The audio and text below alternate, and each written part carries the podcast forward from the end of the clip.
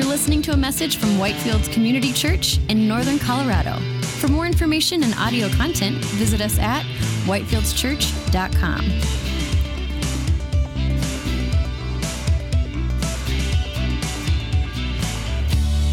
Okay, let's get into the study of God's word. Would you please bow your heads with me and let's pray. Lord, we come to your word with expectant hearts. Lord, wanting to learn from you, wanting to know more about who you are. But Lord, we don't just want knowledge in our heads. We want this knowledge to sink down into our hearts and transform us. And so, Lord, by the power of your spirit and Lord, by your word, we ask that you would change our hearts. Give us receptive hearts to your word that hear it, that receive it, and let it have its way in our lives today. We pray in Jesus' name name. Amen. Hey, have you ever, have you guys ever noticed that sometimes we use words uh, without always understanding what those words mean? So, uh, you know, I wonder if this has ever happened to you that you you've been using a word or a phrase for maybe many years and then at some point you realize that you've been using it wrong, right? Or you didn't actually know what it means. So this happened to me a couple years ago. I was talking to somebody and I used the word bystanders and they were like, wait, did you just say bystanders, like with a D? And I'm like, yeah, bro, like bystanders, you know, people who are around when something happens. And he goes, do you mean bystanders? There's no D in that word. And I was like, what are you talking about? He's like, it's somebody who's standing by. They're a stander, they're a bystander.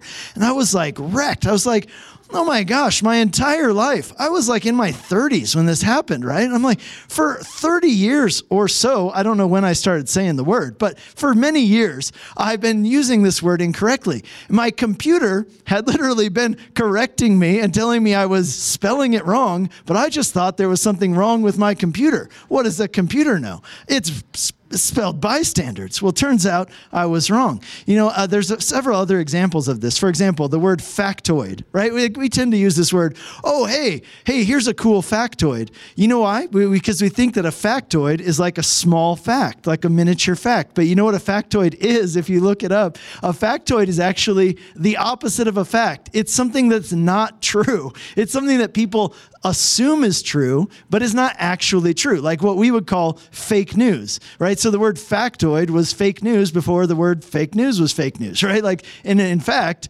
it's kind of ironic, isn't it, that we use the word factoid to mean something that people think it means, but it doesn't actually mean that. Another word is the word peruse, right? We tend to use the word peruse where we're like, oh, I was perusing the stores at the mall. I was perusing this article, you know, which means to us, when we use it most of the time, uh, unless you're using it correctly, it, which is that we think it means to give like a cursory glance or to give like a casual look at something and not a careful look. But it actually means just the opposite. The meaning meaning of the word peruse originally means to look at something in detail, like to go over it with a fine tooth comb, to, to look at it very carefully, not the opposite.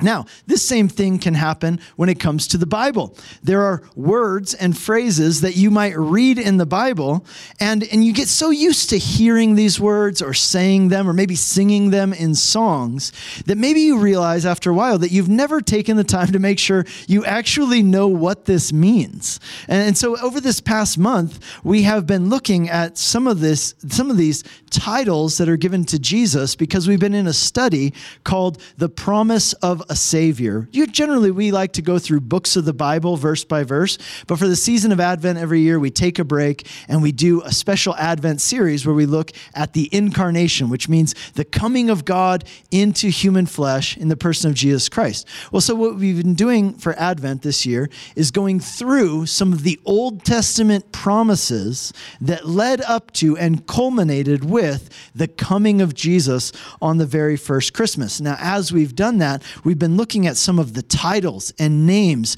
that are given to Jesus in the Bible, and we've been talking about what they mean. So, for example, we looked at a few weeks ago what does it mean that Jesus is the Son of Man? What does that actually mean? And we looked into that. We looked into what does it mean that Jesus is the Son of God? That's one that a lot of people assume that they understand, but I think actually many people, many people don't really understand what it means. So we talked about that. Well, today, as we wrap up this series, we're going to look at one more promise. It's a promise that I had wanted to look at in this series, and it didn't fit into the flow. So today's the day we're going to look at it. And it's going to be from the Old Testament where God had given another promise about who this Savior would be that he was going to send into the world. And as we look at this promise, it's going to help us to understand the meaning of another title that we use sometimes, but let's make sure we know what it means. It's the word Messiah. What does it mean that Jesus is the Messiah, and why is it important for you and me today? All right, so here's our sentence for today. This is your takeaway truth, and it's also our outline for how we're going to study our message. So write this down, memorize it, take a photo, whatever you got to do. The promised Savior would be the true anointed one, the ultimate prophet, priest, and king. That's what we're going to be looking at today in our text and in this study. The promised Savior would be the true anointed one, the ultimate prophet, priest, and king. So let's break that sentence down as we study our text this morning. The promised Savior would be the true anointed one. You know, many people, when they, they think about the Bible or when they look at the Bible, they assume that the Bible is an ancient book which is made up of a lot of stories, which it is, and those stories tell the history of Israel and they give us some insights into God. Now, that's all true, but here's the good news the Bible is not just that. The Bible is that, but it's actually something so much more. It's something so much better. You know what it is? The Bible itself is a story. All of those little stories that make up parts of the Bible, together, all of those stories work together to tell one big story. And the big story that the Bible tells is the story of a person. It's the story of a person who God promised that he would send into the world to fix everything that is wrong and everything that is broken in the world, to set things right. Now, here's what's interesting for over half of the Bible, we are told some things about this person, but we are not told what his name is. We're not told the name of this person. I mean, just think about that. An entire book dedicated to a person, but for half the book, you don't even know what his name is. For more than half the book, you don't know what his name is. The, the Bible was being written for hundreds of years in real time as God was giving these promises about this person who would come, who would be born, who would come, and, and what he was going to do when he came came to save us and to set things right. But even though they didn't know this person's name, they did have titles and words that they used to describe him and to identify him. And one of the main words that they used to describe and identify this person was the word Messiah. The word Messiah. And, and what does that mean? Well, the word Messiah is a Hebrew word which means anointed one anointed one. Well, that's all well and good. But what does that mean? What does it mean that he is the anointed one? Well, here's what it meant. In ancient Israel, there were three classes of people who would be anointed with oil when they took office, when they started their job, during their inauguration ceremony, literally, oil would be poured on top of their heads. That's what it means that they were anointed with oil.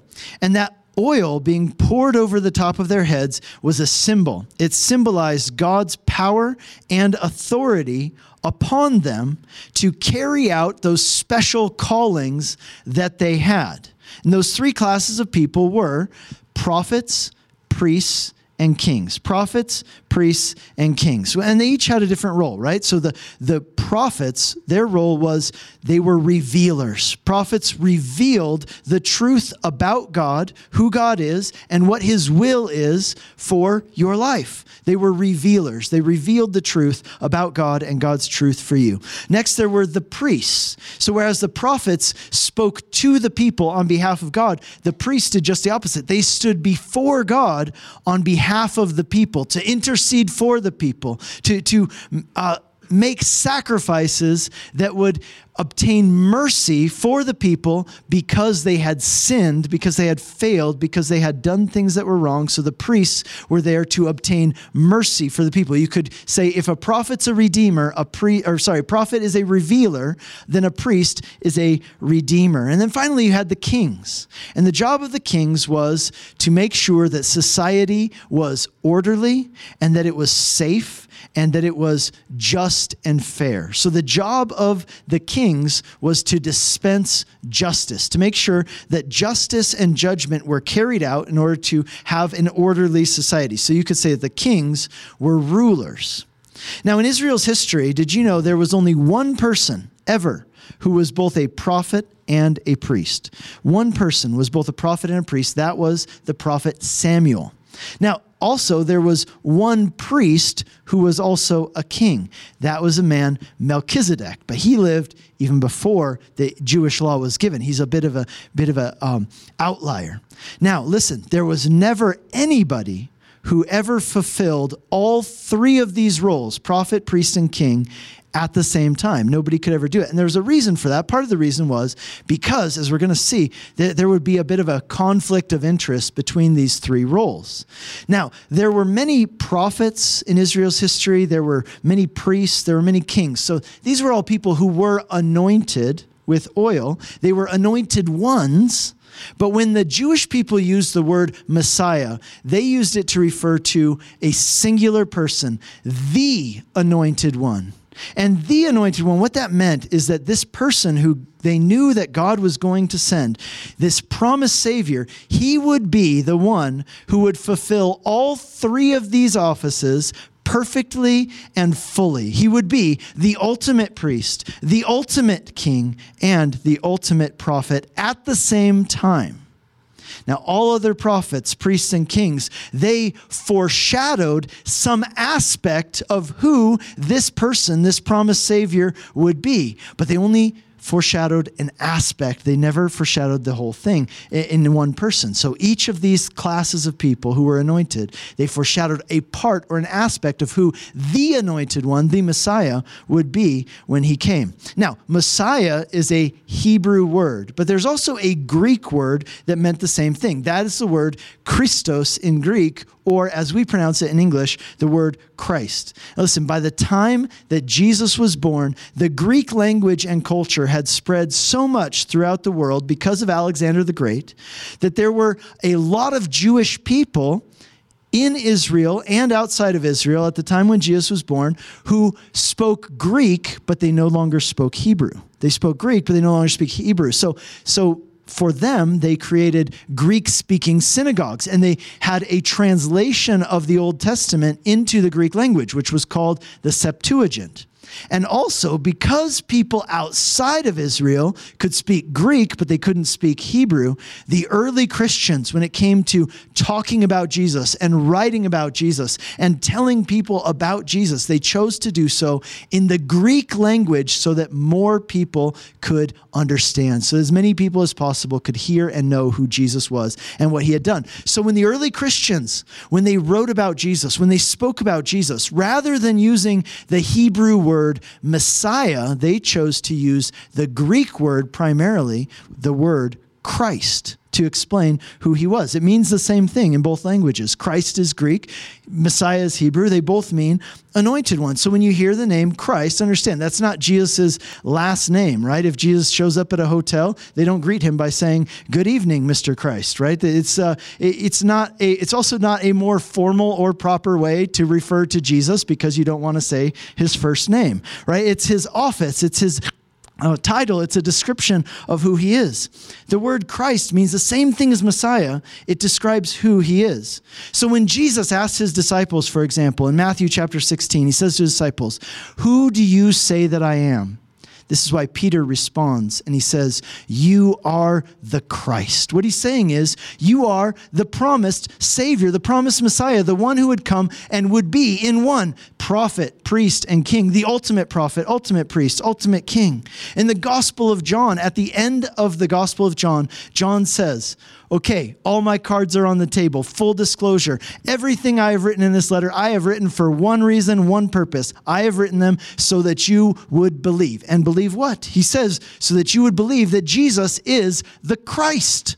In other words, that you would believe that Jesus is the Messiah. Well, let's talk about what those three offices are and what it means that Jesus fulfills all of them. Okay, the, the promised Savior would be, and this is back to our sentence, the true anointed one. He would be the ultimate prophet, first of all, the ultimate prophet. Now, that's why I told you to open to the book of Deuteronomy, chapter 18. The book of Deuteronomy. Moses says something really incredible in the book of Deuteronomy, chapter 18. If you're not familiar with the book of Deuteronomy, let me tell you about it because it's one of my favorite books of the Bible. The book of Deuteronomy is a speech that Moses gave at the end of his life. He was over 100 years old. He had seen God do incredible things. He had seen the plagues in Egypt, he had seen the Passover, he had crossed through the Red Sea, he had eaten manna from heaven. And now here he was, over 100 years old, and he knows that the end of his life is coming. So what does he do? He gathers up the young people of Israel and he wants to speak to them one last time before he dies. And so he gives this speech, and the speech is recorded. That's what the book of Deuteronomy is. Now, in the book of Deuteronomy, I love some of the things that Moses says. Do you know that the book of Deuteronomy talks more about God's love than almost any other book in the Old Testament? In the book of Deuteronomy, Moses is giving this speech to the young people of Israel, and he says, Guys, I want you to know this God loves you. And just as God has been faithful to us in the past, God loves you and He will be faithful to you now. And because you know that God loves you and will be faithful to you, you can take His hand and walk with Him. You can trust Him with your whole life and do exactly what He says. You can boldly trust Him and follow Him. But you know what's another thing that Moses says in this speech in Deuteronomy that's unique to Deuteronomy? He tells them to pay attention to the scriptures, to pay attention to the scriptures to read them, to, to memorize them, to read them to their children, to get their children to memorize them, to write them on their doorposts, right? Like you might write scripture verses on sticky notes, put them on your mirror. This is the kind of thing that Moses told the people of Israel to do in the book of Deuteronomy. Get the word of God into your head and into your heart. Now, why is that unique to the book of Deuteronomy? Here's why. Because Deuteronomy, again, is a speech that Moses gave at the end of his life. By the time he's giving this speech, he, God has given through Moses the other four books of what we call the Torah, the first five books of the Bible. He's already given them Genesis and Exodus and Leviticus and Numbers through Moses. Moses has functioned as a prophet. What is a prophet? A prophet is a mouthpiece for God. What the prophet says is what God says, right? So, what God says is what the prophet says. And he has been an oracle for God, a mouthpiece for God, through whom God has spoken to the people and revealed things about himself and his will for their lives. So, through Moses have come the first five books now as he gives this speech this is the fifth he's given them the scriptures so now as he gives this speech he says take heed to the scriptures. Listen for the jewish people moses was considered the greatest of all the prophets because through Moses came the 10 commandments and the law the books of Genesis and Exodus Leviticus all of these things which are by many Jewish people considered to be the most important books of the Old Testament it was also through Moses that God did many of his most famous and greatest miracles. Listen, there were other prophets who came in Israel's history. There were people like Isaiah and Jeremiah who spoke and wrote down the prophecies that God gave them. There were people like Elijah and Elisha who didn't write or speak so much as they did miracles which revealed something about God. But none of these prophets could hold a candle to Moses because Moses had done the thing that no one else had done. He had given them the Torah, and God had done many of his greatest miracles by Moses' hand. So, with that in mind, that Moses is considered the greatest of all the prophets, consider what Moses says in Deuteronomy chapter 18. He says this The Lord your God will raise up for you a prophet like me from among you, from your brothers, and it is to him that you shall listen. Just as you desired of the Lord your God at Horeb on the day of the assembly, when you said, Let me not hear again the voice of the Lord my God, or see this great fire any more, lest I die. And the Lord said to me, They are right in what they have spoken. I will raise up for them a prophet like you from among their brothers, and I will put my words in his mouth, and he shall speak to them all that I command him. And look at this next verse. And whoever will not listen to my words that he shall speak in my name, I myself will require it of him. Moses, what is he doing? He's going on record in a prophecy that is being recorded and written down for future generations to read and to see. And he says, One day, remember this, one day, God is going to send you a prophet who will be like me, but he will be greater than me. You listen to me, but you will listen to him more so. And if anyone fails to listen to him, God's judgment will come upon them. He's saying there will come a prophet to whom you must listen, a prophet who will be even greater than me. Now, listen, the Jewish people heard this prophecy, they understood it, and we know that for generation after generation, the Jewish people waited and waited and waited and looked for this prophet to come. But here's what we also know we know that by the time that Jesus was born, that we know that this prophecy still had not been fulfilled, that the Jewish people were still waiting for and looking for the prophet who would be greater than Moses. Other prophets had come, but none of them was greater than Moses. They were still waiting and looking for this prophet who Moses had spoken of. Here's how we know this it says in the Gospel of John, chapter 1, that when John the Baptist came on the scene telling people to repent, the kingdom of God is at hand, the people came and they said, Hey, this guy might be the prophet about whom Moses spoke. But John said, No, no, no, I'm not him. There is one coming after me who is greater than me. I'm not even worthy to untie his sandals. That's how much greater he is than me. And then when Jesus came, and we read in the Gospel of John, chapter 6, that people came to him and they said, Okay, are you the prophet who Moses spoke about? And interestingly, Jesus said, Yes. I am the prophet who Moses spoke about. Not only did Jesus say, I am a prophet, you know what else he said? He quoted from Deuteronomy 18 and said, I do not speak of my own accord, but I only speak the words that the Father gave me. Do you remember? Jesus said that multiple times. You realize that that's a reference to Deuteronomy chapter 18, where Moses said, This prophet will come and he will only speak the words that the Father tells him to speak. So Jesus' disciples, they also understood that Jesus was the prophet who Moses had promised. For example, in the book of Acts, chapter 3, Peter is preaching to a crowd of people about Jesus. Now look at what he says. He says, Moses said, The Lord will raise up for you a prophet like me from your brothers. You shall listen to him in whatever he tells you, and it shall be that every soul who does not listen to the prophet will be destroyed from the people. And then he said, And all the prophets who have spoken from Samuel and those who came after him also proclaimed these days. What he's saying is this Jesus is the ultimate prophet, and Jesus is the one of whom all the prophets spoke and pointed to. Here's how the writer of the book of Hebrews explains how Jesus is the ultimate prophet. Here's what he says in Hebrews chapter 1. He says, Long ago, at many times and in many ways, God spoke to our fathers by the prophets, but in these last days, he has spoken to us by his Son, whom he appointed the heir of all things, through whom also he created the world. He is the radiance of the glory of God and the exact imprint of his nature, and he upholds the universe by the word of his power. After making pure purifications for sins, he sat down at the right hand of the majesty on high.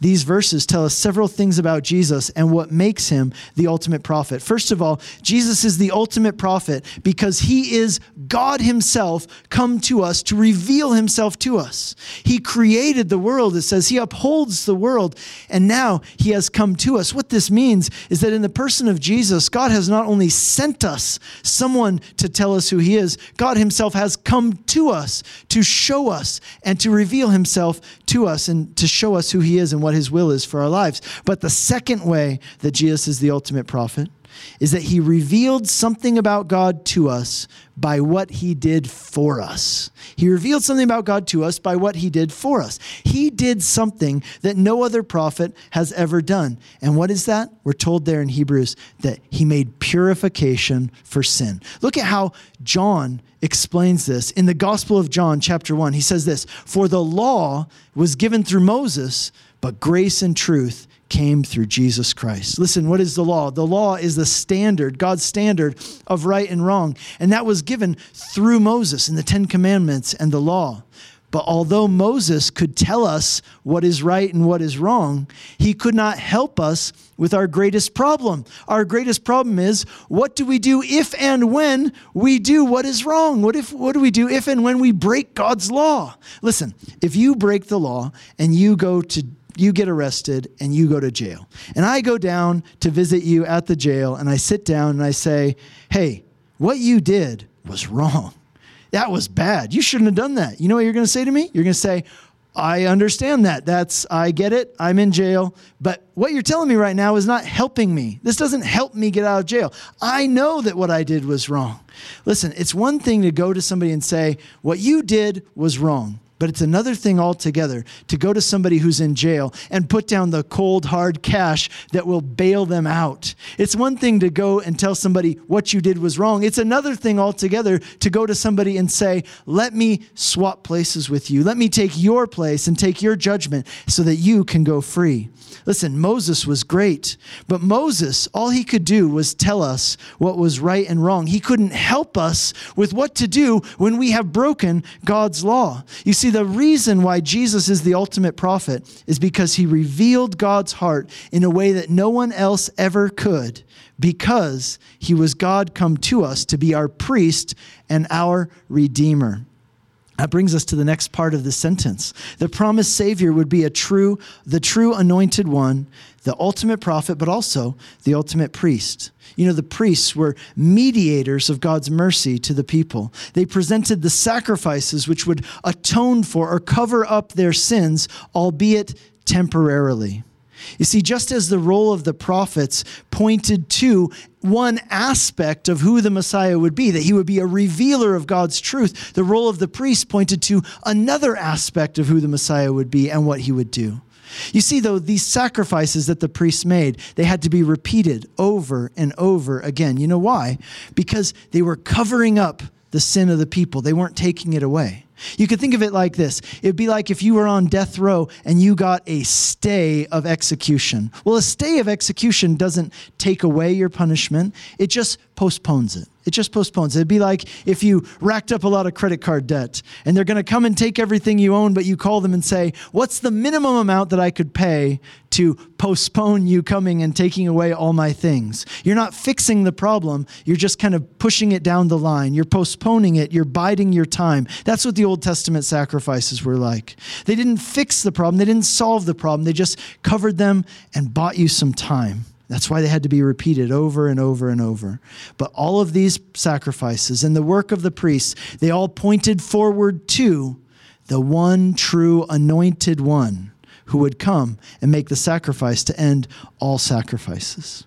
We're told about this in the book of Hebrews, chapter 9. We're told that Christ came the true anointed one. He came and he appeared as the true high priest to which all other high priests had only pointed.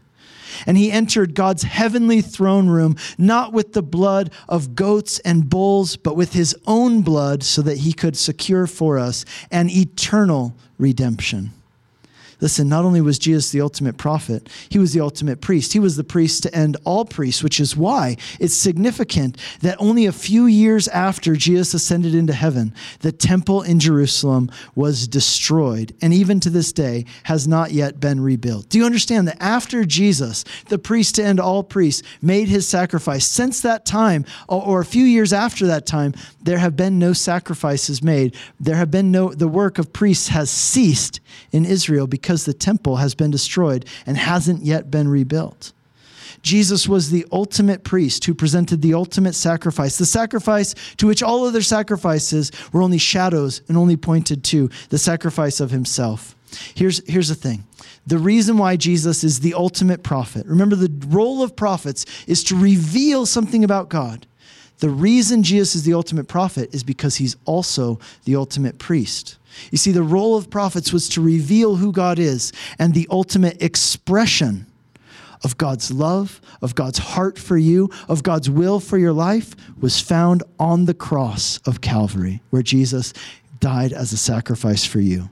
When Jesus hung on the cross as the ultimate priest, not sacrificing an animal, but sacrificing himself for the sins of the people, for your sins, he revealed something about God that could not be revealed in any other way. You know what Jesus said? He said, Greater love has no one than this, than that they would give their life for their friends we had made ourselves enemies of God by breaking his law, by disregarding his law. And yet God came to us and treated us not as enemies, but as friends by giving his life for us. He showed us that he truly loved us, not only with his words, but by his actions. Look at what it says in Romans chapter 5, verse 8. It says, God shows his love for us in this, that while we were still sinners, Christ died for us.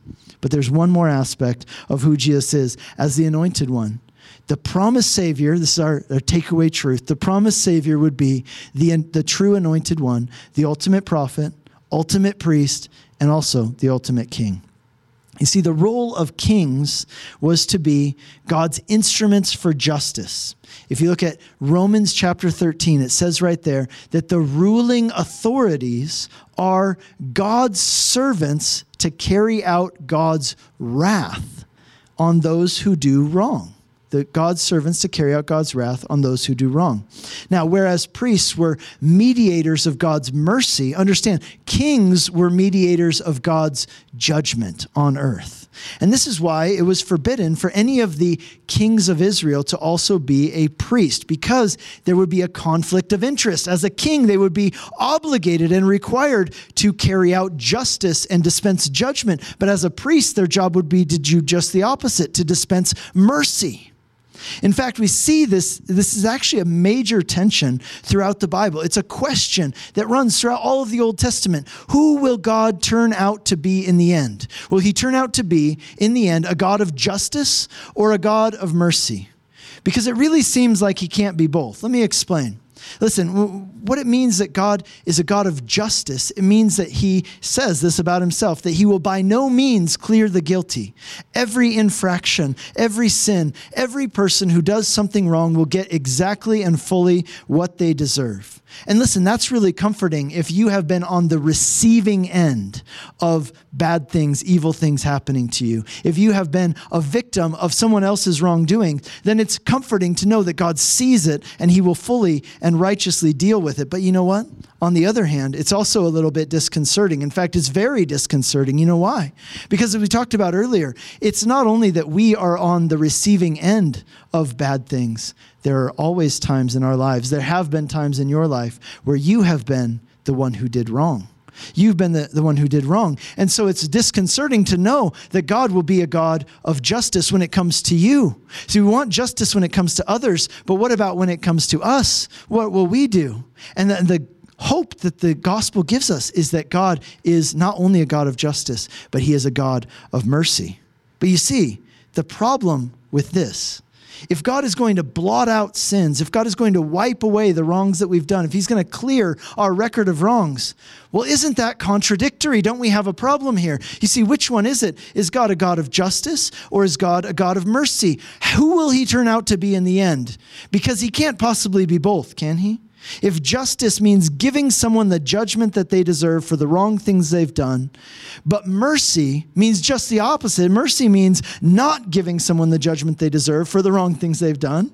How can those two things ever be reconciled? How can they both be true at the same time? It can only be one or the other. The job of a king is to do justice and dispense judgment, but the job of a priest is to dispense mercy you see, the problem is if God dispenses judgment on evildoers, then he's just, but he's not merciful. If God dispenses mercy, then how is that fair? How is it just? But here's the good news of the gospel. Here's how Jesus is the answer to this great riddle. You see, on the cross, he revealed that God is the ultimate king, the one who dispenses judgment perfectly for every infraction and every offense. And he is the ultimate priest who obtains mercy by presenting a sacrifice. It's possible because Jesus is the king and he is the priest and he himself is the sacrifice. What that means is that God, as king, took the judgment upon himself that you deserved so that you could receive mercy.